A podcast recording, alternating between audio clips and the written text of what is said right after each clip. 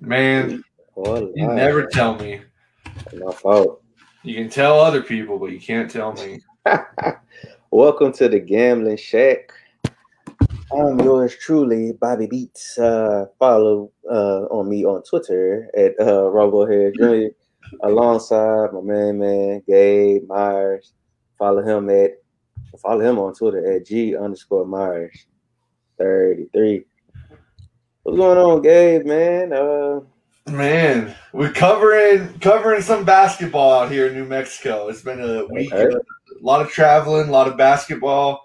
Traveling again tomorrow. So we were mhm. talking about before the show. I forgot to eat today, so kind of that about summarizes where I uh, where I am right now. yeah.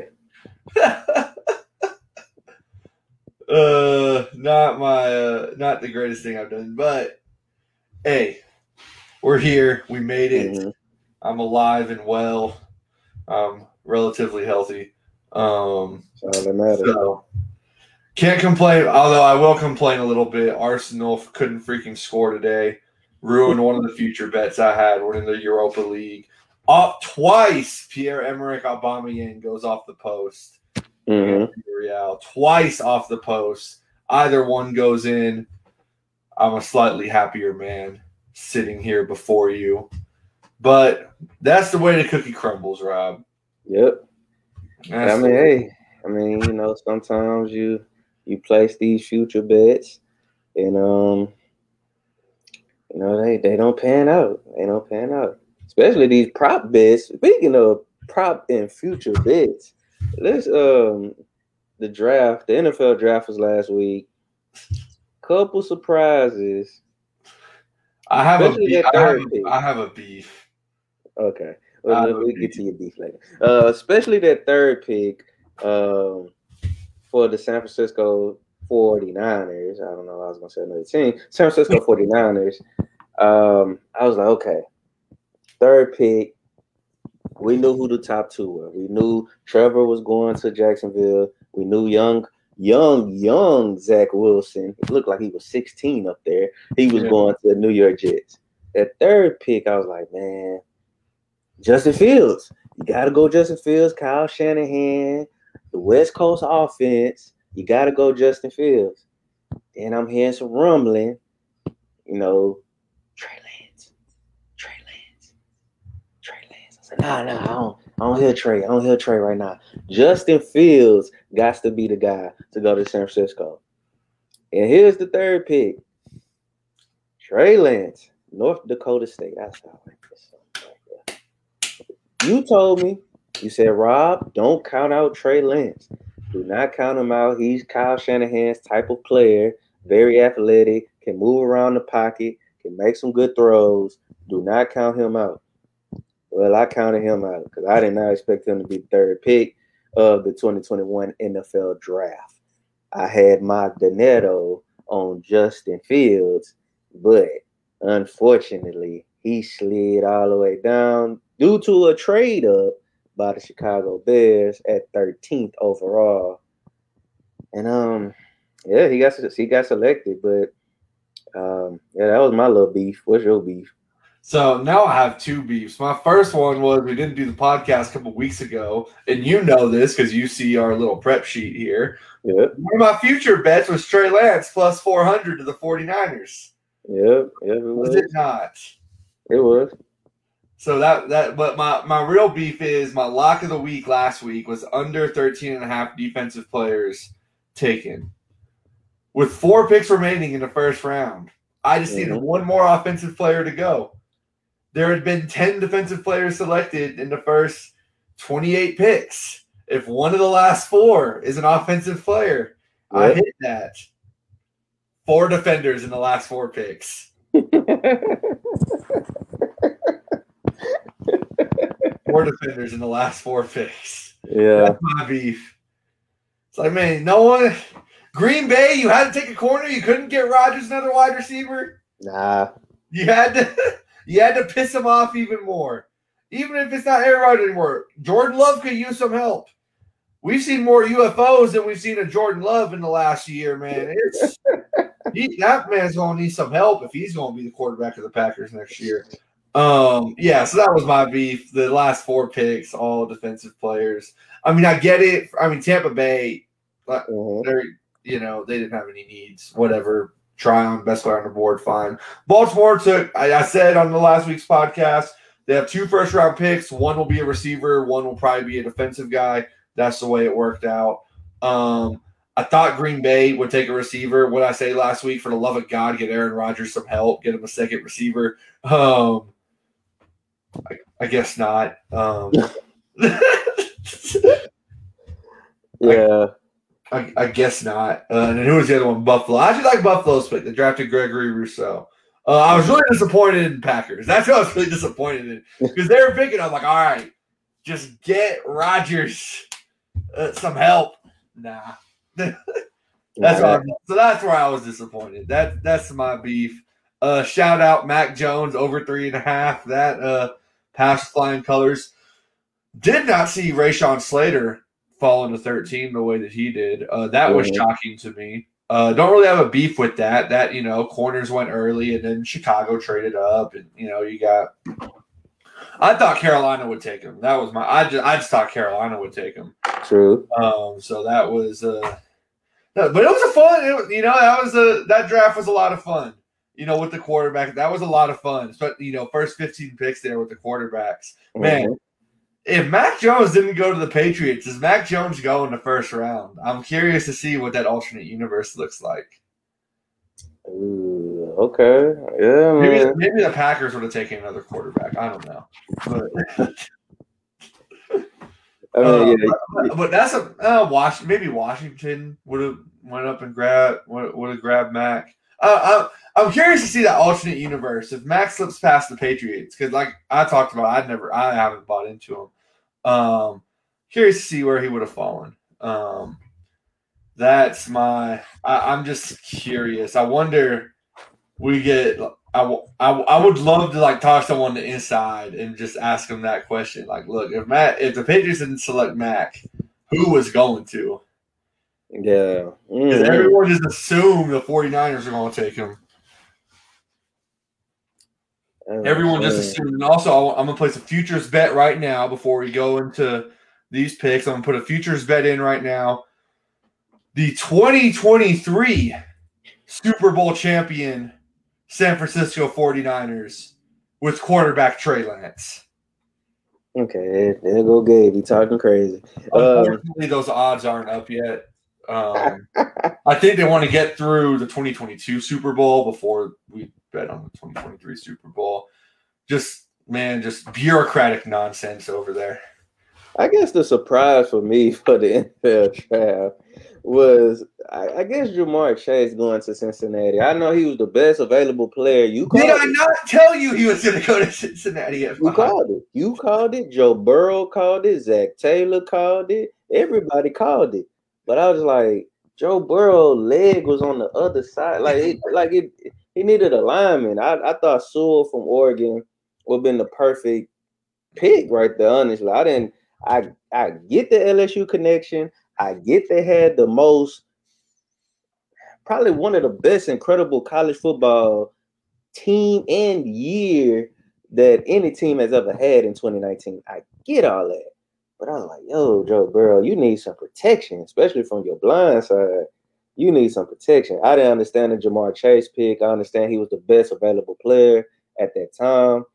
I thought he would slide a little bit to Miami. And unfortunately for my future bet that I had DeVonta going to Giants, because I followed you. I was like, oh, DeVonta Smith might go to the Giants. And Jaylen Waddle, I had him going to the Eagles. None of that happened, by the way. No, But did. I didn't think what threw everything off was Miami taking Waddle. yeah. That's what. That's kind of what threw everything off. Was because Mhm. I thought Miami would go with the lineman. I thought they'd go protect Tua. And Cincinnati, I think they should have taken Sewell or Slater, but again, it's the Bengals. It Don't it's got to make any type of sense. Um, so that's uh, yeah, that's um, that that was my that was kind of what ruined my Slater one was I think my having him fall past Miami because now I'm convinced the Lions would have taken Slater at seven had Sewell gone in the top six. True. I yeah, I can agree. I think so. I think because I was convinced he wouldn't slip past Carolina, Mhm. and I said even with the Lions, I was like, I have no clue what the Lions are going to do. But it looks like the Lions they were they went a lot on the lines of scrimmage in this draft. So I think had Sewell already been gone, I think they would just went and drafted Slater. And the Lions have a history of drafting dudes from the Big Ten in the first round. That's what they like to do. That's their area. That's their geographic region. You know, being in Michigan, you know, they're in Big Ten country out there. So that's who they, you know, that's who they get to look at the most. So and Slater, Northwestern Big Ten guy. Um, so that was a that was kind of shocking to me. But we can go into our picks now instead of harping on the opportunities gained and lost of last week. We can look forward now to the FCS football semifinals. My Bearcats, Sam Houston State, knocking off the three time defending national champion North Dakota State Bison. Um, didn't look good there for a little bit when they returned the the the kickoff and punt for a touchdown back to back. I was uh I was I was having my doubts. But Bearcats pulled it off, keep the Bowers undefeated home record alive. And why did they pull it off, Rob? They pulled it off because of their defense, Rob. That defensive line filled with Division One bounce backs, best defensive line in FCS football. I can say that comfortably, having watched a lot of Sam Houston games and very little of anybody else. That's a great defensive line. It is a really good defensive line. They are they've got some monsters up there. Secondary solid too with the McCollum twins. Uh, with the McCollum twins back there. Now that they're both healthy, secondary is better than it was. Uh, and Isaiah Downs making some big plays last couple of weeks. Uh, shout out to him in the secondary. He's been kind of rotational player, kind of been a rotational player all year. He's come up huge in the postseason. So, like I said, the defense is why they're here. So when Sam Houston takes on James Madison this week, I feel pretty comfortable betting the under 47 points here. Not just because of Sam Houston's defense. I'm gonna give you a little inside scoop here, Rob. Give you a little inside information here. So you know, uh, if you watch Sam Houston, which you have in the postseason, and if you watch him in the regular season, you notice a difference in the offense. The offense ain't crisp. It ain't. It, it's not happening like it happened in the regular season. Eric Schmidt's got a little, little shoulder problem, little, little nook and cranny right there. Something's uh, something's bothering him. I, I, something's bothering him in the shoulder. It ain't that right shoulder, that throwing shoulder ain't right for Eric Schmidt. Notice some of his biggest plays against North Dakota State were running the football, not throwing it. Notice Jequez Ezzard has been nowhere to be found so far in this postseason, a deep threat. Because outside of that one deep ball to Ife Adeyi, Eric Schmidt can't throw the deep ball right now. I like the under 47, not just because of Sam Houston's defense, but Mhm. Eric Schmidt's shoulder ain't ain't quite been right since the incarnate word game. So I'll give you a little little insight, little there's a micro uh, telescope right here, inside information. Uh, good. Thank you. No wonder, cause I watched that game against North Dakota. I said, "Boy, throw the ball, throw." He kept running. I said, "Lord, he think he big back there." so I was like, "All right, the offense ain't doing that." So I had the over on that game for some odd reason, but I got excited when North Dakota State only had negative one yard on offense, but they had a punt and a kick return, and they had a 17 safety. points. And they had safety. All their points were on special teams. So I was like, "All right." was pitching a shutout for three quarters. I was like, okay, they got some here. Then I'm they scored. Houston alumnus. I was You were I was flabbergasted. Yeah, I was like, wait, what what am I watching right now? That's what I said. But okay. All right. That makes sense why he was taking off running. Let's stick to that game. I'm gonna I'm gonna jump one pick down. Um I got Sam plus one. I think you mentioned that defense. The defense is very is very key to this matchup. Can they get to the quarterback? Can they get can they disrupt James Madison football team? I don't know that last guy. Please help. The, the Dukes. The Dukes. The Dukes. The Dukes. Can they disrupt the Dukes? And you mentioned the secondary. You mentioned the linebacker who was really acting a fool uh, versus North Dakota State. That's going to be the key. It's going to go down to the wire. It's going to be just like how it was last week. Go. Uh, they were at the 13 yard line, and um, you know Sam Houston stood their own. Uh, three and a well, four and half really. And then uh, they they captured the victory, 24 to 20. I, I kept my eye on the game. I was praying that North Dakota State scored so I can get this over. But anyway, that's another story for another day. That's another story for another day. But Sam Houston, their defense will have to win this game. Like you said, the starting QB has a little shoulder strain, has a little shoulder strain, but he a little icy hot and a little IV shot, he be all right. But I still don't think he can throw. So the thing, so you could tell the first playoff game who were the what was the team they were playing? Monmouth in the 1st Mhm. Monmouth Monmouth in the first playoff game. You could tell it wasn't quite right with him. You could you could tell it wasn't quite there. And they played on a Saturday and they turned around. They had they didn't play till North Dakota State till Sunday. So with that extra day, I thought, okay, maybe it'll be a little healthier this time out. Really didn't see it. Uh, really didn't see it with him. So now coming back, only having six days now, getting the day taken away, playing Mhm. against Madison on Saturday. I'm having my doubts. I'm having my doubts about it. So I'm gonna go. Let's stay on this game because we both got more picks on this game. So uh, we'll we'll just both jump to our locks here. Okay. Um, we'll just both jump to our locks, and we'll go back to our other two. Um, so my lock of the week. So part of this is just me knowing what happens to Sam Houston in these games, and part of this is emotional insurance. Mhm. I have James Madison minus one Mm. against Sam Houston on the road. Bearcats have never lost a home playoff game. Head coach K.C. Keeler across three different schools has never lost a home playoff game. Um, and the defense has been absurd this year. But Rob, I was there on that December night in 2016 when James Madison ran into an undefeated Bearcats team that was up until now the most dominant team I'd ever covered in any sport. I mean, the Mhm. average halftime score was like 45 to 7 for Sam Houston games that year. Mhm. I watched Sam Houston with Jeremiah Briscoe, the Walter Payton Award winner, walk in there, and Briscoe had a separated shoulder, a shoulder injury, Mhm. And get beat by the Duke 65 to 7.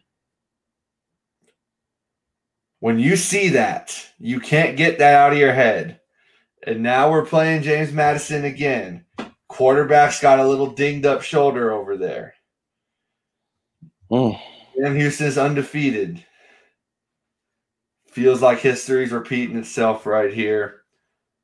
I like James Madison here. I also let's throw that North Dakota State game. Sam Houston, if their offense was humming at the level it was humming in the regular season, I Mhm. would have the Bear. I think the Bearcats would win. I I honestly do think they would, but the offense isn't isn't playing that way. And let's be real, North Dakota State, amazing achievement knocking them off. Th- three-time defending champs, eight of the last nine years champs. Amazing achievement knocking them off. Trey Lance just drafted third overall. He was supposed to be their quarterback. Dillon Radunz, I don't know. I'm not going to try to say his last name. He was offensive lineman drafted in the second round. Mhm. Yeah, I think middle of the second round. This is not the big bad North Dakota State team that's been there in recent years. This is a little bit depleted version. And Sam Houston went right down to the wire with that version of North Dakota State. Now they're playing James Madison, who for the last five years has been the only team that has been able to stay with North Dakota State at full strength on the field. I just have my doubts, and I was there in person to witness what James Madison did when they won the national championship to the Bearcats.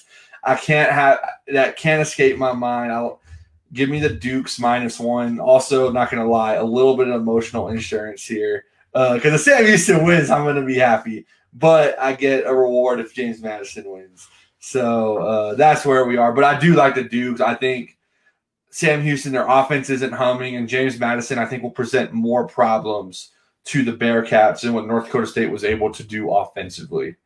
Um, so I do like. I think it's going to be a low scoring affair. I do have the under forty seven. That defense has been really, really good. But I do think James Madison's going to make one or two more plays that North Dakota State couldn't make. I mean, uh, to, to all you Bearcats fans, I'm sorry, I got to do this. So on that game, 65 to seven, um, James Madison had 607 total yards, 251 through the air. Uh, sheesh. 356 on the ground. Khalid Abdullah. I remember that. I remember that name. Khalid Abdullah. Yeah. Yeah, he had a game. anyway, he had a game. Anyway, that's a, that's that's 2016. Let's move five years ahead. All right. Sam Houston, James Madison, under 47. Like you said before, it's gonna be a tight, close game. Look, I think Sam is ready to play. They dominated in this spring season any other team that I've uh, seen in the stat sheet and I've seen um, on TV. Uh, but uh, look, this ain't gonna be the game they played Nicholls State and they beat them 71 or something. something. No. It ain't gonna be ain't gonna be that type of game. they they not ready like that. That transfer from Harvard, that wide out there, he ain't ready for all that. Cody Chrest, baby. Cody yeah. Chrest, baby. Y'all got, y'all got smart. Hey, Sam Houston is the Harvard of the Piney Woods. Literally. But uh, this is this is gonna be a big game right here, man. Sam Houston under 47. So you're looking at it like I mean 23-20. I don't I don't really think both teams gonna score over 20. Oh, really? I think it's to be one. I think I think you're right. 23-20. I think 24-20 last week with North Dakota State. I think it's now. I don't. You know, if James Madison gets a kick and punt return for a touchdown and just throw our unders out the window, um, yeah. I do think they will have more success moving the ball mm. than Monmouth or North Dakota State has had. Um, but I do think this will be a game run by the defenses. I don't. Sam Houston just can't throw the ball right now, yeah. and they're a solid team running the football but their running game is because they're so good throwing the football mm-hmm. and game better. Uh, not the other way around. So that you know, it's kind of a double whammy to their offense. They can't really throw the ball right now. Without their running game, which has been a pretty high level running game all season, is now a pretty average running game because you can just kind of sit in the box. Um, and I think North Dakota State kind of figured that out. I bet you James Madison's watching the film, and they're going to come out saying, "Hey, let's see if Eric Schmidt can throw the ball." Um, because I guarantee I'm not the only person who knows about Schmidt's shoulder. Uh, I can promise you that. Uh, I'm not the only person that knows. Um, I, I, promise you that. So I'm I'm curious to see. I but I think 24 20, 23 20, 24 21. I think that's kind of that's the type of game we're looking at here. Uh, I think it's going to be a close. I think it's going to be. I think it's going to be very close, but I do think it's going to be lower scoring. Now we can move away from this game. Rob, you think the Bearcats are going to win? Who are they going to be seeing in the uh, in Frisco in, in ten days from now? I think they're going to see Delaware, man. I, I, you know, this team seven and zero, oh, undefeated. This team is a defensive stout team. Only Jacksonville State last week in the in the quarterfinals, only giving up 14 points.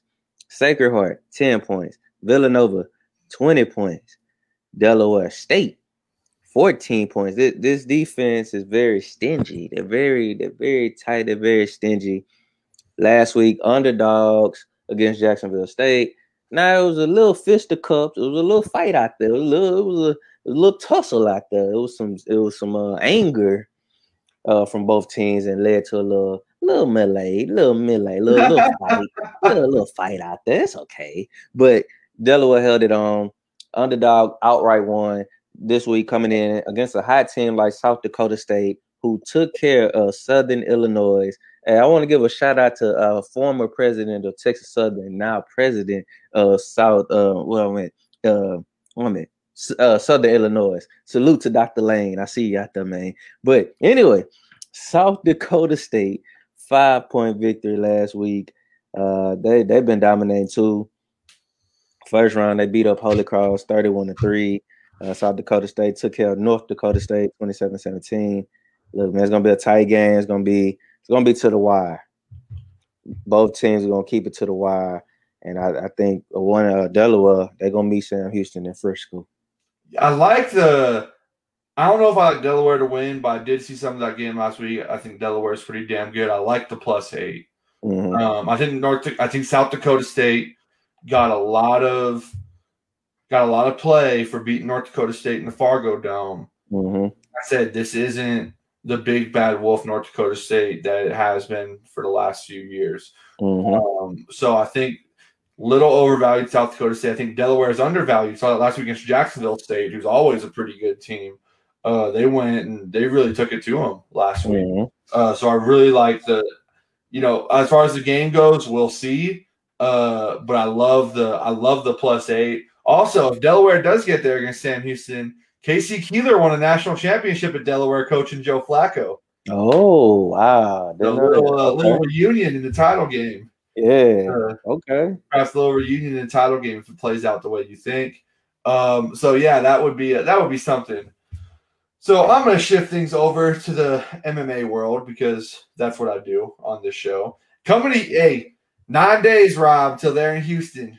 Nine days till Iron Michael Chandler challenges Charles Do Bronx Oliveira for a lightweight title in Houston TX. Uh, event in June's actually in Phoenix. That's uh, not too far of a drive from where I am right now. So we'll we'll see how the financials look in a few weeks. Um, but switching over to the octagon this week, got a fight night this week.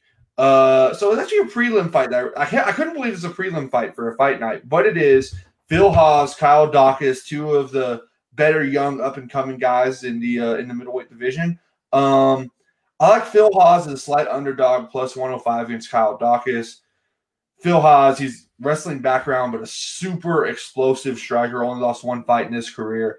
I like Phil Hawes to go in and to go in there and get the win against uh, to go in there and get the win against Kyle Daukaus. I think he's such a he's such a problem. Um, Mhm. He is such a problem with his striking. Uh, he comes from a really good camp, Sanford MMA, where guys like Gilbert Burns and Vicente Luque and Michael Chandler, who will be challenging for the title next week, guys like that uh, train over there at Sanford MMA. Um, so I like Phil Hawes, just the combination of his wrestling, which he's a very good wrestler, with his powerful striking. That's gonna have a little bit of a reach advantage in this fight.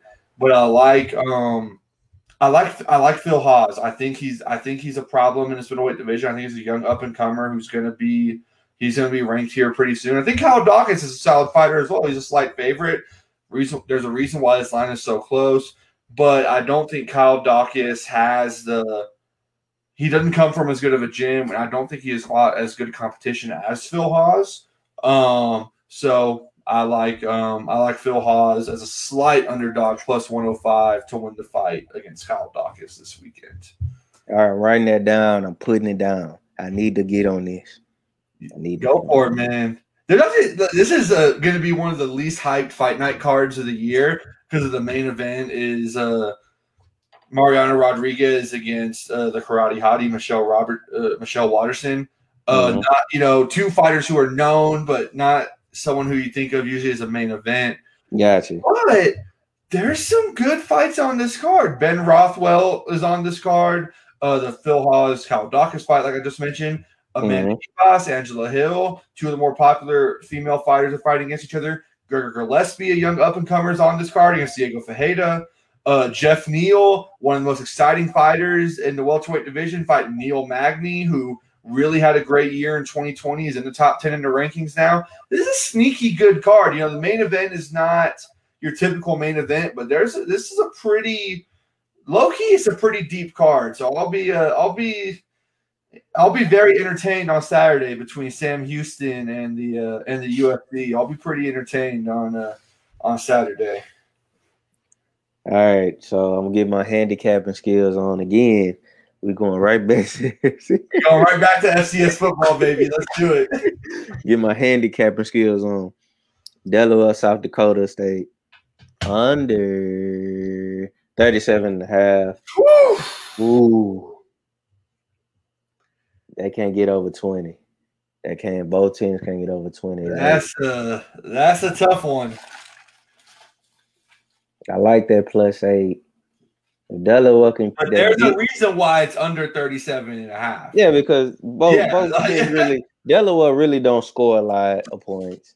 and they held they hold their opponents to you know lesser than twenty at times. And they and they have a very ball control offense as well. Mhm. Not you know here in Texas, every college team, high school team, everyone runs a spread. Everyone runs no Mhm. huddle. Doesn't work like that in Delaware. you know, the South Dakota State same way. It's not it's not this spread up tempo no huddle. So it's like when you see a college basketball game with a really low line. There's a reason it's that low. Yeah, so Uh, so I mean that's the same thing for this game. It's tough to look at and bet that under, but there's a reason. It's uh there's a reason the line is what it is. The yeah. people making the lines are not stupid. no, no, oh no, no. Shout out to shout out to everybody out there, William Hill or something. Anyway, anyway, uh, but yeah, that's uh, it's gonna be an under 37 and a half. I think it's gonna be a closer game, and uh, it's gonna be a nice little battle. Whoever will meet in Frisco, they're gonna meet in Frisco, man. That- that- usually when they're meeting in Frisco, it's pretty cold up there in Frisco in January. This year, it's going to be whether it's Delaware or South Dakota, it's going to be a little warmer than they're uh, than they're Yeah. accustomed to, probably. Yeah. This spring season has been really just days. crazy. It- yeah, this spring season has really been crazy. Uh, shout out to I guess Alabama A and M for winning the SWAC um, for the spring. Hey, they talking a lot of noise. Talking a lot noise. TSU's coming for it next year, right? Oh nah, nah, don't don't worry, they ain't coming. I seen I seen TSU schedule. I ain't worried about that. Anyway, Alcorn State is coming for Alabama A&M for the SWAC East, but the SWAC is getting a lot more people. Um, you get to see Florida, uh, FAMU, Florida A&M, Coach Willie Simmons. Uh, you get to see uh, Bethune Cookman. They're gonna be pre- uh, debuting in the oh, SWAC. they're, oh, they're moving from the MEAC. Yeah, they're moving from the MEAC to the SWAC. So uh, the SWAC as a whole is going to be exciting to see adding two Florida teams. Uh, so I'm excited to see that, but just wanted to give them kudos from a fellow alumnus from TSU. All right, I don't give kudos to any of my rivals. Screw Abilene Christian for winning the South American basketball.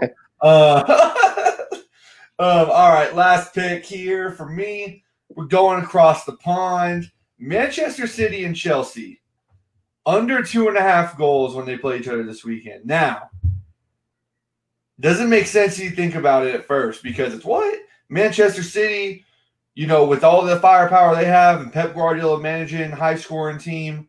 Chelsea with the Captain America, Christian Pulisic, with Timo Werner, a big time signing in the summer, Hakim Ziyech, Kai Havertz, all these attacking options. Under two and a half goals. Here's why it's under two and a half. Because if you heard this week, Rob, Mhm. these teams will be playing in the Champions League final at the end of the month. Yep, That's three weeks from when they're Yeah. playing this weekend. True. I don't think Pep Guardiola or Thomas Tuchel is going to be particularly uh, diverse with their game plans in this one. I think it's going to be a very vanilla game. Both teams are kind of going to be laid back, Mhm. knowing that they're playing for much big. I mean, Manchester City's already got the Premier League locked up. I mean, they. I don't know if it's officially locked up, but they've got it locked up. hmm Chelsea Chelsea has a little more to play for here because they need to finish in the top four in order to secure a Champions League spot for next year. They can secure it by winning the Champions League, but Man City's a damn good team. Uh, beating them is a beating them is a challenge. Um, but I think both coaches knowing that they're playing for bigger stakes in three weeks, you're going to see a very. Van- I think it's going to be a very boring game. It's going to be very vanilla. You're not going to see a whole lot from either team. Would be Mhm. if Manchester City with their with their squad depth wouldn't be surprised if they really mess with the lineup and really do some things that they won't be doing in three weeks just so they don't give chelsea a look so close now they've played each other i think three times already this year so they have Mhm. seen each other but i don't think they want to give them a look so close to the next game Gotcha. so i'm going under two and a half because i think both teams are going to be very vanilla uh, this weekend so that's my that's my little sharp play right there. I'm locking that down too. And I, I'm a so I'm not gonna lie. With the Champions League final, I'm a little conflicted because one of my futures bets is Man City to win a Champions League, which I do feel really good about. hmm But I love Christian Pulisic. He's Captain America. He's the best soccer player. He's the best American soccer player. He's only like 22, 23 years old. He's already the best American soccer player ever. Mm-hmm. And I love and I want to see him succeed. It'd be so cool if you know he you know he scores a goal and Chelsea wins the Champions League final. Mm-hmm. Like that'd be really cool just for American soccer. So I'm a little conflicted there, but you got to go with the money. So I am gonna be rooting for City, kind of begrudgingly, because I want to see young Captain America succeed across the pond. Okay, okay. I like it. I like it. Uh, this week for futures, we didn't really add anything. Um, Gabe still thinks Deshaun maybe go to Carolina. I still believe he might go to Denver Broncos. Hey, you got help. I thought they were gonna take Justin Fields, and you're uh, you're that would have went out the window. yeah, yeah, Uh, yeah. That's true statement. I mean, Uh, not, I think at this point, I don't know about you. I don't even necessarily think Deshaun is going to Carolina, but it hasn't not happened yet. So I Yeah. might as well keep it on the board. Yeah, might as well keep the same thing. Same I thing don't with yours. Yeah. I don't believe he'll go to Denver. I, I mean, No, we bel when we made these bets, we Well, believed yeah, we- we did, we these places.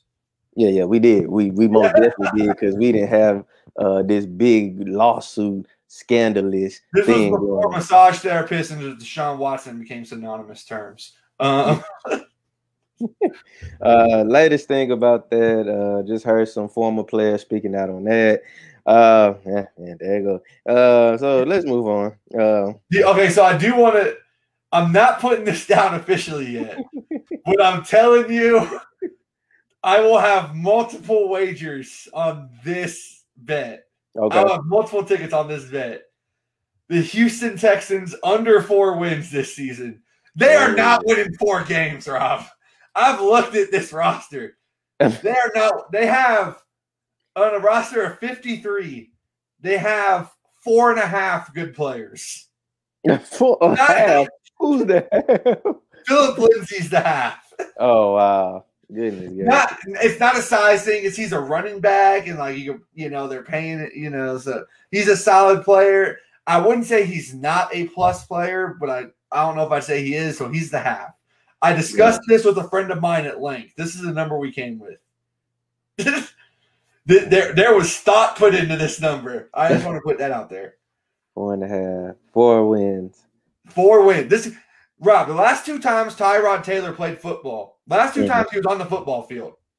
The San Diego Chargers against the Bengals this year, we saw Justin Herbert light it up for the Chargers, and we know the Bengals defense is a garbage can.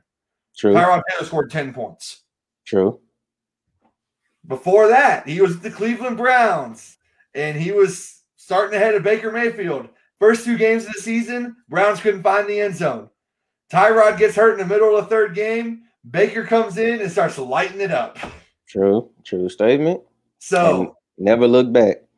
and now, uh, I mean, he didn't really have a good year in 2019, but, but anyway, but the point being, Tyrod Taylor, people talk about him like he's just like he they talk about him like he's Alex Smith or Jimmy Garoppolo, where he's this ideal bridge quarterback that's good enough to win you some games and you can't get the number one pick if he's your quarterback because he's too good. No, Mhm. I, I'm not saying he, I think a backup quarterback should be an extension of the coaching staff. If you've got a guy as a starter who you're confident in Mhm. or a young guy. So he should be an extension of the coaching staff.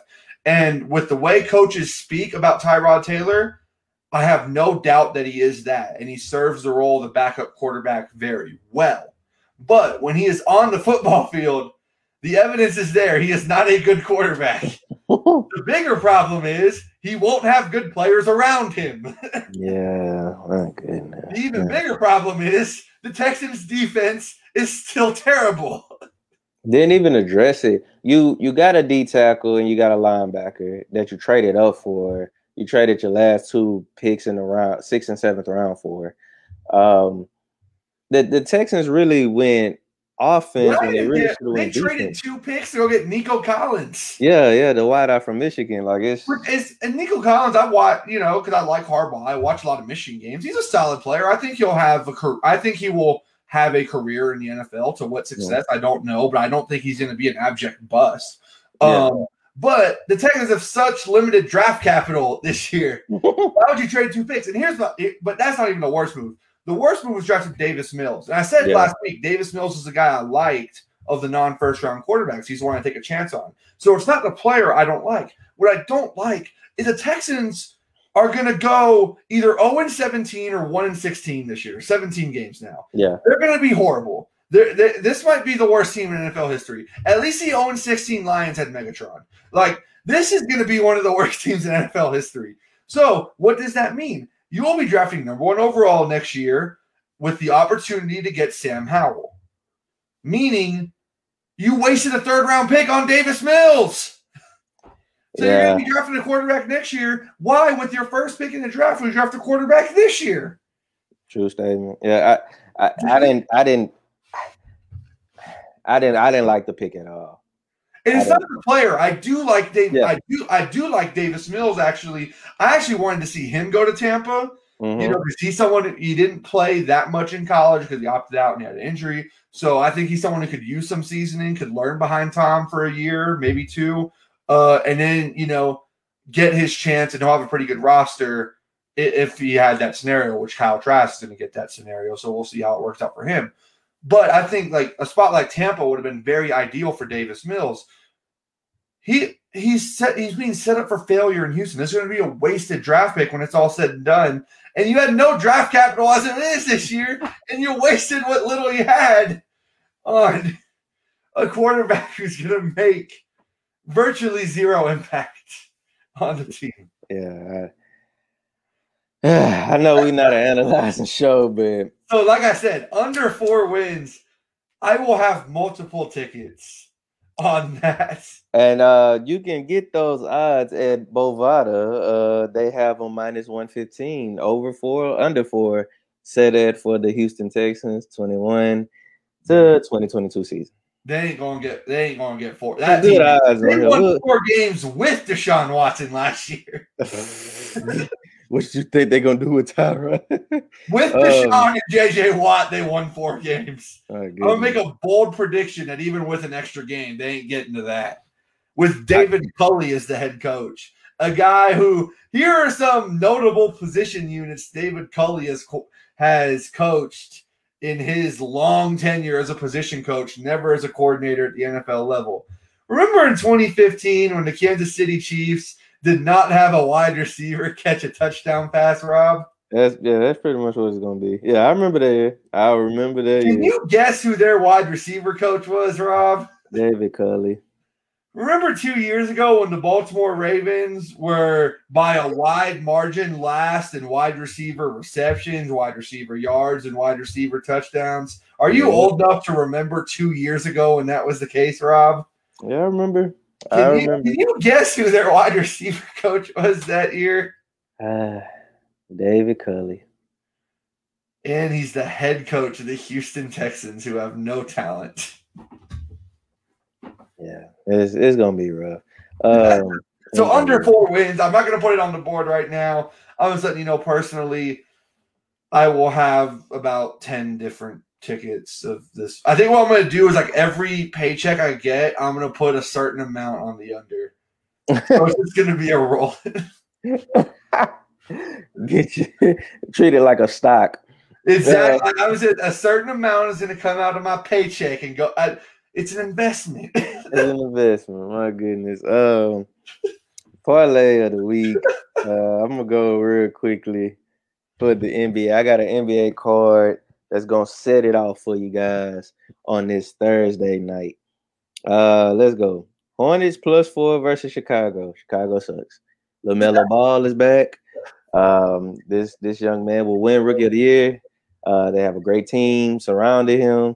Uh, Chicago just lost their luster. I think the Zach LaVine thing. I, I I still think he could maybe be a nominee for most improved player, but hey, who knows?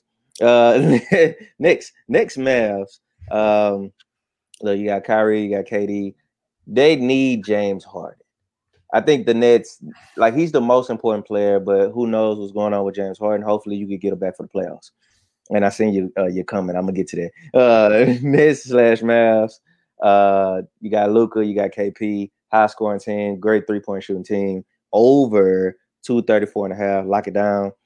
Washington Wizards, probably the best team in the second half of the season, led by Russell triple double, Westbrook, and Bradley Beal.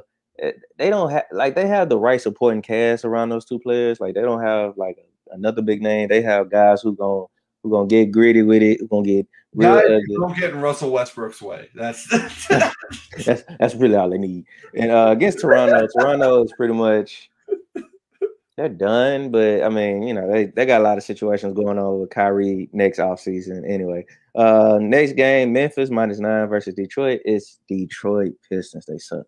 Uh, Ja Morant is man, just an incredible, credible, credible rookie. Oh, excuse me, second year player, second year player. Um, just incredible guy, man. Just the windmill two hand dunk uh, two nights ago. I was like, yeah, this this dude is serious. Uh, last game, L.A. versus Los Angeles Clippers. LeBron, no LeBron tonight. Uh, no LeBron for Thursday night. Excuse me. The under two eleven. I don't think AD can carry a team by himself. I think he needs that. He needs a LeBron, but LeBron's ankle is my goodness.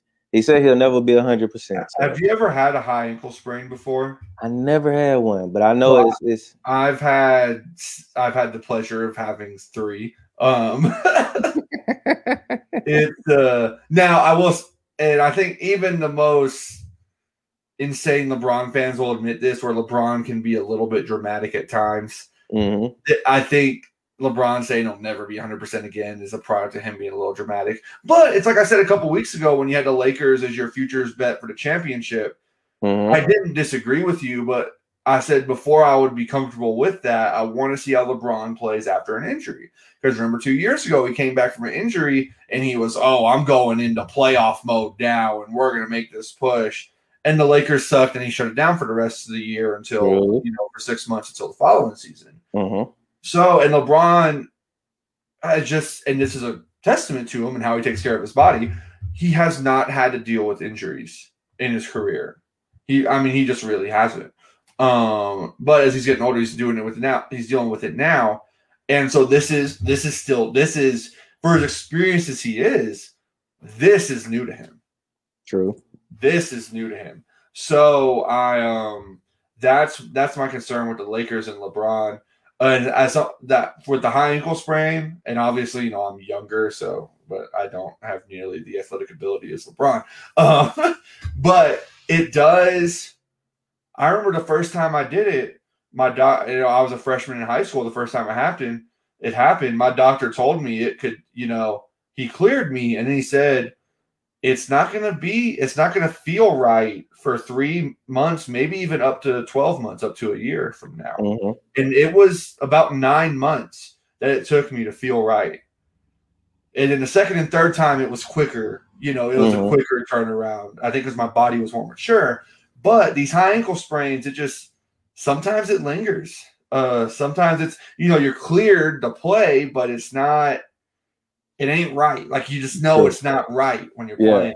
So i think that's to play a little psychologist slash doctor here. This uh i think that's part of what lebron's experiencing right now is a guy who hasn't gone through a whole lot of injuries before hasn't really had to rehab before Yeah. and he's coming back and he's like okay i'm cleared but my body ain't right i think that's where the i might never be back to 100% comes from because Mhm. he's cleared and he doesn't feel right yeah. and with that injury sometimes like like i said first time for me it took nine months Mhm. it took nine months before i felt right on it like i could still not eight months later i could still feel it i could and i think that's what lebron's experiencing right now and lebron's just so because he takes care of his body so well so, i'm sure he's incredibly detail oriented so that Mhm. bothers him more than it would bother most people because it's like crap that ain't it ain't right. It ain't, you know it's so it's bothering him. Uh so that's i'm curious to see how lebron uh how lebron plays in the in the postseason. And maybe he just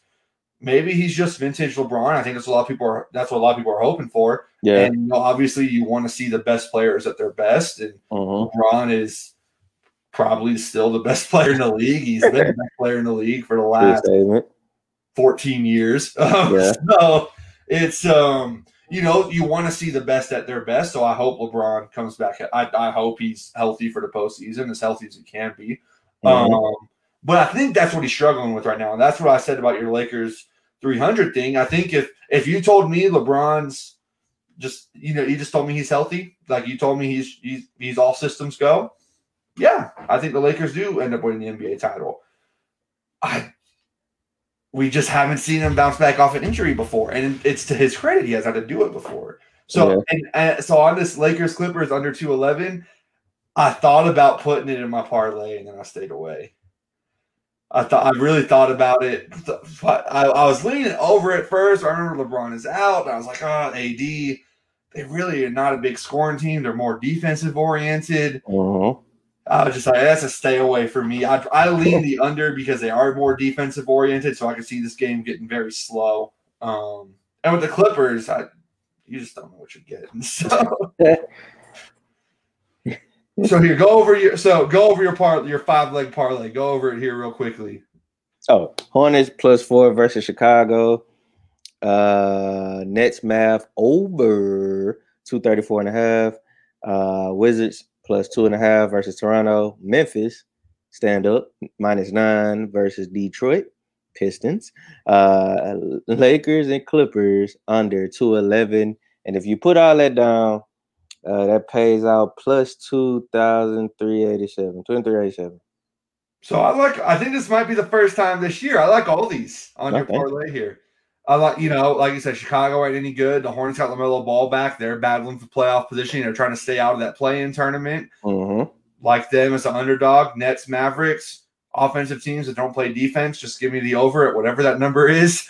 Um, Wizards, another team battling for playoff positioning there with Toronto, who's kind of out of it. And the Wizards have been playing well lately. I mean, they've mm-hmm. been they've been winning. Uh, Memphis, another team in the West. They they're battling with Golden State for that eight spot. You in the play-in tournament, you want to be the eight over the nine. You don't want to be the you you don't want to be the nine. You'd much rather be the eight. Um, so that you know that's where uh, you know that's uh, that's where Memphis is right now, battling for that. And Detroit ain't any good. And Clippers, Lakers. I lean, you know, that's close for me. I lean under because with with LeBron being out and the Lakers being a defensive oriented team. Uh, so I like that. I like that NBA parlay you got going there. Uh, all right, so I'm, I'm kind of jumping around all over the place in my parlay, but we'll start with some. We'll start with some NBA uh, tomorrow night. Suns and Knicks. I like the Suns minus six against the Knicks. Knicks have been an awesome story this year, and I want Knicks to be good. Like it's just New York is the mecca of basketball. League is more fun. Knicks, mm-hmm. Lakers, Bulls, those teams are good. League is more fun. Yeah. Um, just that's that's just true. Um, and it, has been awesome to have them, you know, contending for playoff positioning this year. You know, they're going to be in the playoffs, which is awesome. Uh, but the Suns, they're battling the Jazz for that one seed in the West right now. They're a half game back.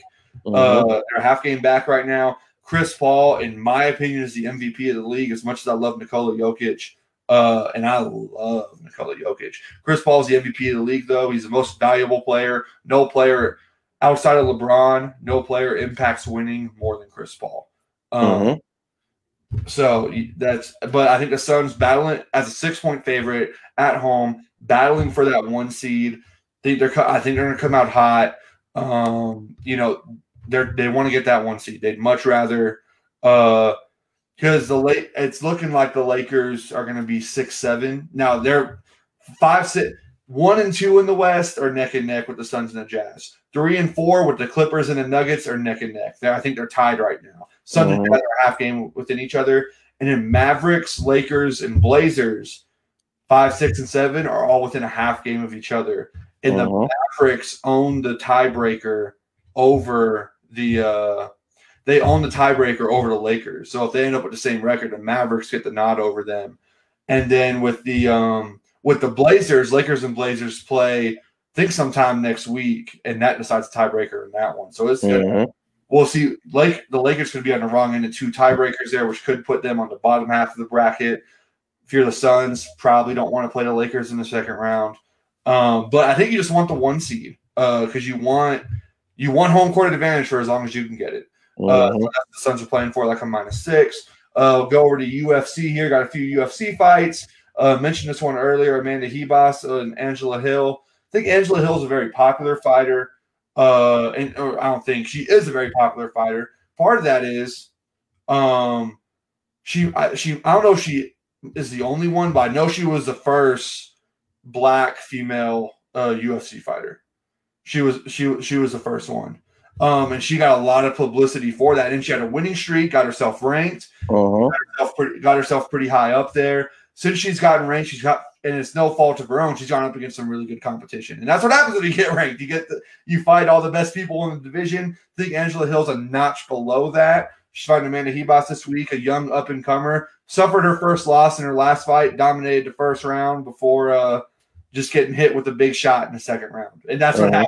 In the that's what happens in the sport. But I think Amanda Ribas is someone that is on the rise. I think Angela Hill is a solid. I think she's kind of she's kind of she's that stepping stone for you know if you can beat Angela Hill, then you can probably compete with the best of the best. But if Angela Hill's beating you, that means you're probably not ready to be up there yet. Uh, maybe this is where Angela Hill proves that she can get up there. You know because she's kind of taking she's kind of taking her licks when they've uh because they've put her in a couple main events against uh, maybe against some people she wasn't ready to face yet. I think Amanda Ribas, young up and coming fighter, like her minus one eighty five over Angela Hill. Main event this weekend: Michelle Waterson, Marina Rodriguez. I like I like Michelle Waterson as an underdog here, plus one seventy. The Karate Hottie, Marina Rodriguez. Her last fight fought Amanda Ribas. Ribas dominated the first round. Marina Rodriguez landed a big shot and ended the fight Mm-hmm. I think Rodriguez getting a because Amanda Ribas had a big hype train going into that fight in January. It was on the Conor McGregor Dustin Poirier card. I think Marina Rodriguez kind of stolen that hype now. She's got the uh, you know, there's a lot of buildup behind her. Michelle Waterson, very experienced fighter, been around the game for a long time. The karate hottie, obviously she can stand and kick with you, got the karate skills. Um, but also really good on the ground, Brazilian Jiu-Jitsu. When Ribas was dominating the fight, it was with her ground game. So I think Waterson is going to be able to more than hold her own with Rodriguez on the feet and eventually be able to take her down and really do some damage on the ground. I like Michelle Waterson as the underdog here, plus 170 over Marina Rodriguez in the main event this weekend. Uh, then another prelim fight on the card. Hard to believe this guy's on the prelims, but Ben Rothwell on the prelims against Philip Lins. Uh, I like Lins as a slight, slight underdog, minus 105. Uh, Rothwell's a minus 115 favorite. And this is just part of my theory, and I've gone over it before. You get older fighter who's kind of over the hill against younger fighter who's coming up. I just go Mhm. fighter, especially when the odds are close like this. Think Lins, you know, his trajectory's going up. Rothwell's going down. So I'm going Philip Lins here, minus 105 to get what would be the biggest win of his career over Ben Rothwell, someone who's been a contender in the heavyweight division for a long time. Last leg of the parlay. Going to some hockey here. Might be the first hockey bet I've placed on the show. Uh, we're making history. but uh Pittsburgh Penguins, Buffalo Sabres. I like over six goals, um, plus 110 odds there. For me, it's uh keeping you know, keeping up with hockey a little bit. I do. The scoring is higher this year. Mhm. More goals are being scored. Pittsburgh Penguins, as always, one of the best offensive teams in the NHL with Sidney Crosby, who's probably the best player of our generation, people who are our age and diehard hockey fans. Uh, Sidney Mhm. Crosby, best player of the generation. Uh, once again, Pittsburgh Penguins are outstanding offensively and, and team, which usually happens when you're a great offensive team in any sport. Um, so I like the over six goals there. Pays out plus uh plus one ten odds. So quickly going through it, like the Suns minus six against the Knicks, like Amanda Ribas to beat Angela Hill, like Michelle Waterson as the underdog to beat Marina Rodriguez. I like Philip Lins, the biggest you get the highlight win of his career over Ben Rothwell. And the Pittsburgh Penguins Buffalo Sabres going over six goals tomorrow night.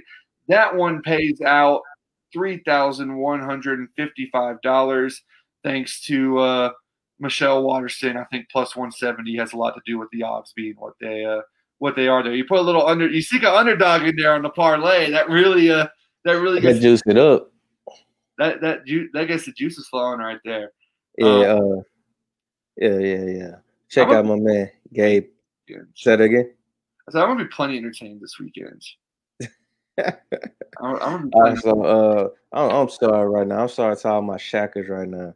I'm having a heated argument about what Albert Pujols could land. Eh, If you're not known to the baseball world, Albert Pujols is designated for assignment with the Angels, which mean in baseball terminology, he's getting released. So okay, so I have a take on this. Okay. The Houston Astros should sign Albert Pujols. All right, Gabe, and that's it for the gambling check. No, Uh, listen to my. You will agree with you. You may not agree with my point, but you will agree with my reasoning. So Myles Straw is out. Instead of having Taylor Jones come up every so often, have Albert Pujols sitting there and have Jordan playing outfield every so often. Here's why. Look at his career numbers at Minute Maid Park. Yeah, The dude sees the train tracks and becomes Barry Bonds. yeah, yeah.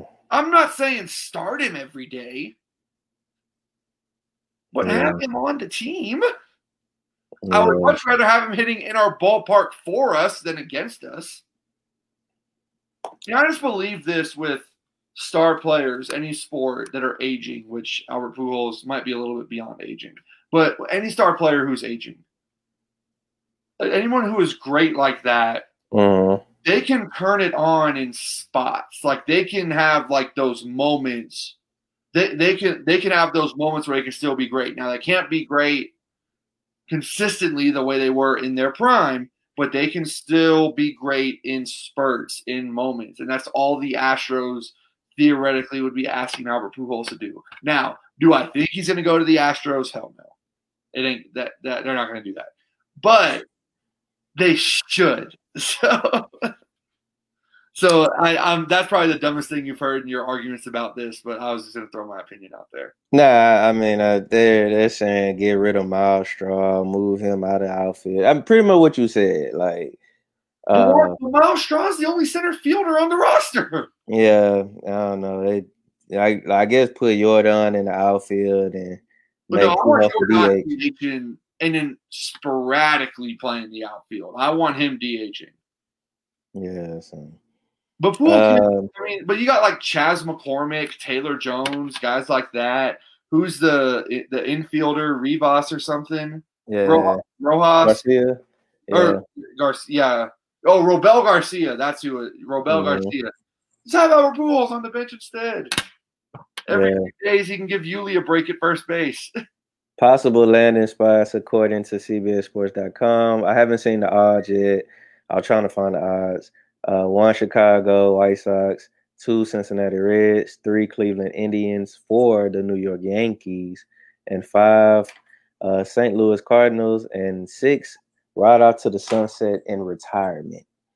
So we'll get to that. Like we'll, I we'll do not want to see him in a Yankee uniform just because I know he'd hit three home runs in a playoff series against us. Um, White Sox make sense because they've been having some injuries in their lineup. Injuries. The White Sox quite a bit of sense. We'll get to those odds next week. And as far as my goal, this is the Gambling Shack. Uh, you can follow uh, follow me on Twitter at Robo Robo Head Jr. Follow my man Gabe at G underscore Myers 33. And this has been the Gambling Shack. Always remember, people, happy betting.